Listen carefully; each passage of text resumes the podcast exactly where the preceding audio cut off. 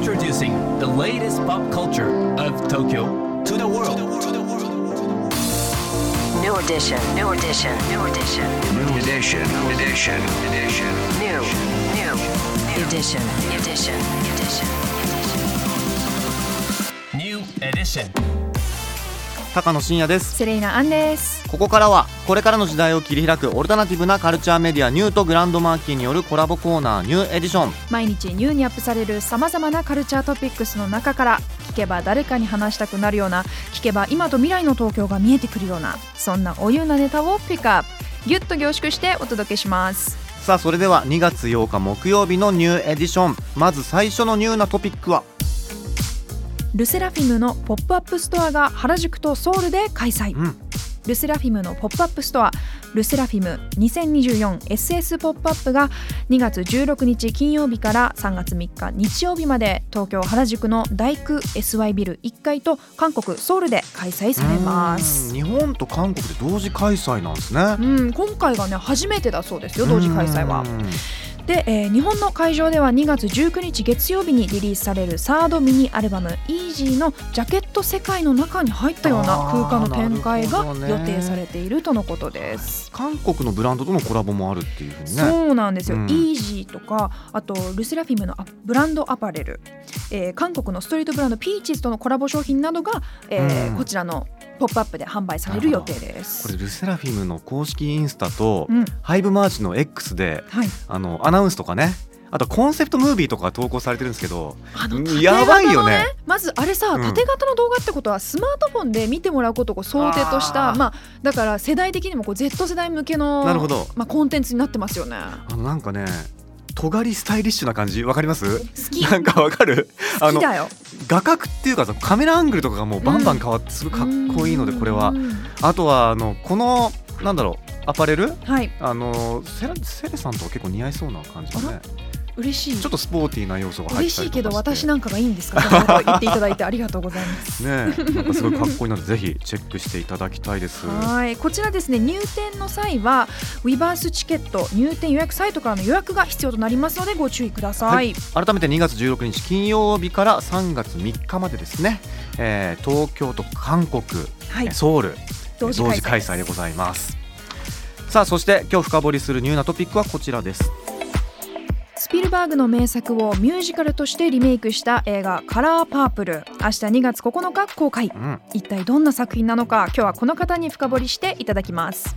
グランドマーキーお聞きの皆さん、えーそして高野さん、セレイナさん、もうすぐこんばんはの時間ですね。えー評論家の柴崎裕二です。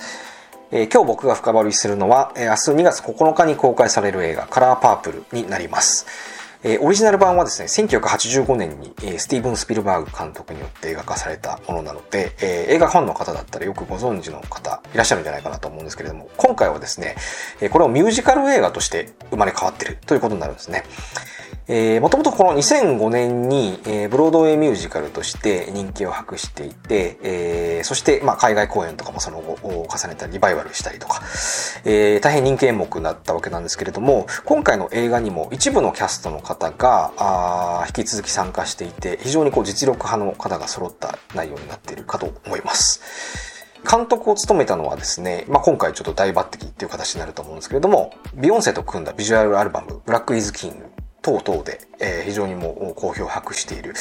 ガーナ生まれのビジュアルアーティストのブリッツ・バザウレという方になるんですね。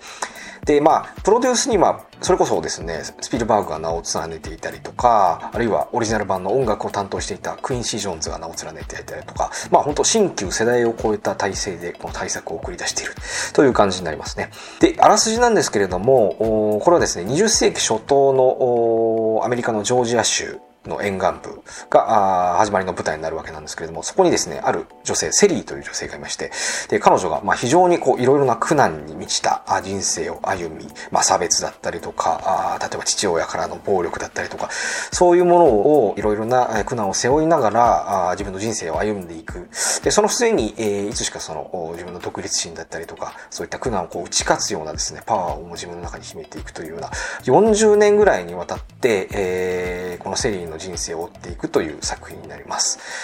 で、まあ、ミュージカル映画ですので、そういったその物語をこう、ですね演出するのがやっぱり音楽が非常に重要な役割を負っているなというところなんですけれどもこの音楽はですねそのミュージカル版から引き続き取り入れられているものもありつつまあアレンジを加えてですねジャズだったりとかゴスペルだったりとかブルースだったりとか20世紀前半のブラックミュージックのこう発展の流れみたいなものが非常にこう分かりやすく反映されていて音楽好きの方もかなりこう見応えのある内容になってるんじゃないかなというふうに思います。で一方であの、まあ、この映画のために、えー書き下ろされた新曲っていうのもあったりとかしてそれはですね、まあ、かなりこうなんて言うんでしょうか現代的なポップスの味付けみたいなものをされていてこれがこれで非常にこうこうエンパワーメント女性のエンパワーメントっていうことをテーマにしたが、えーこの映画の内容っていうのとですね非常にこう力強いその楽曲っていうのが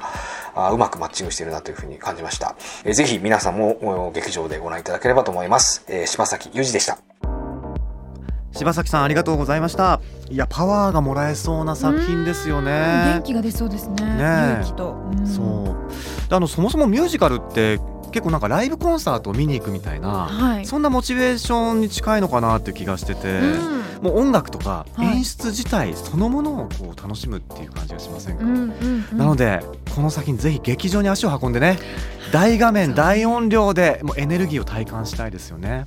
改めて映画「カラーパープル」明日2月9日公開です今日紹介した情報はカルチャーメディアニューで読めるのはもちろんポッドキャストでも聞くことができます目でも耳でもあなたのライフスタイルに合わせてチェックしてください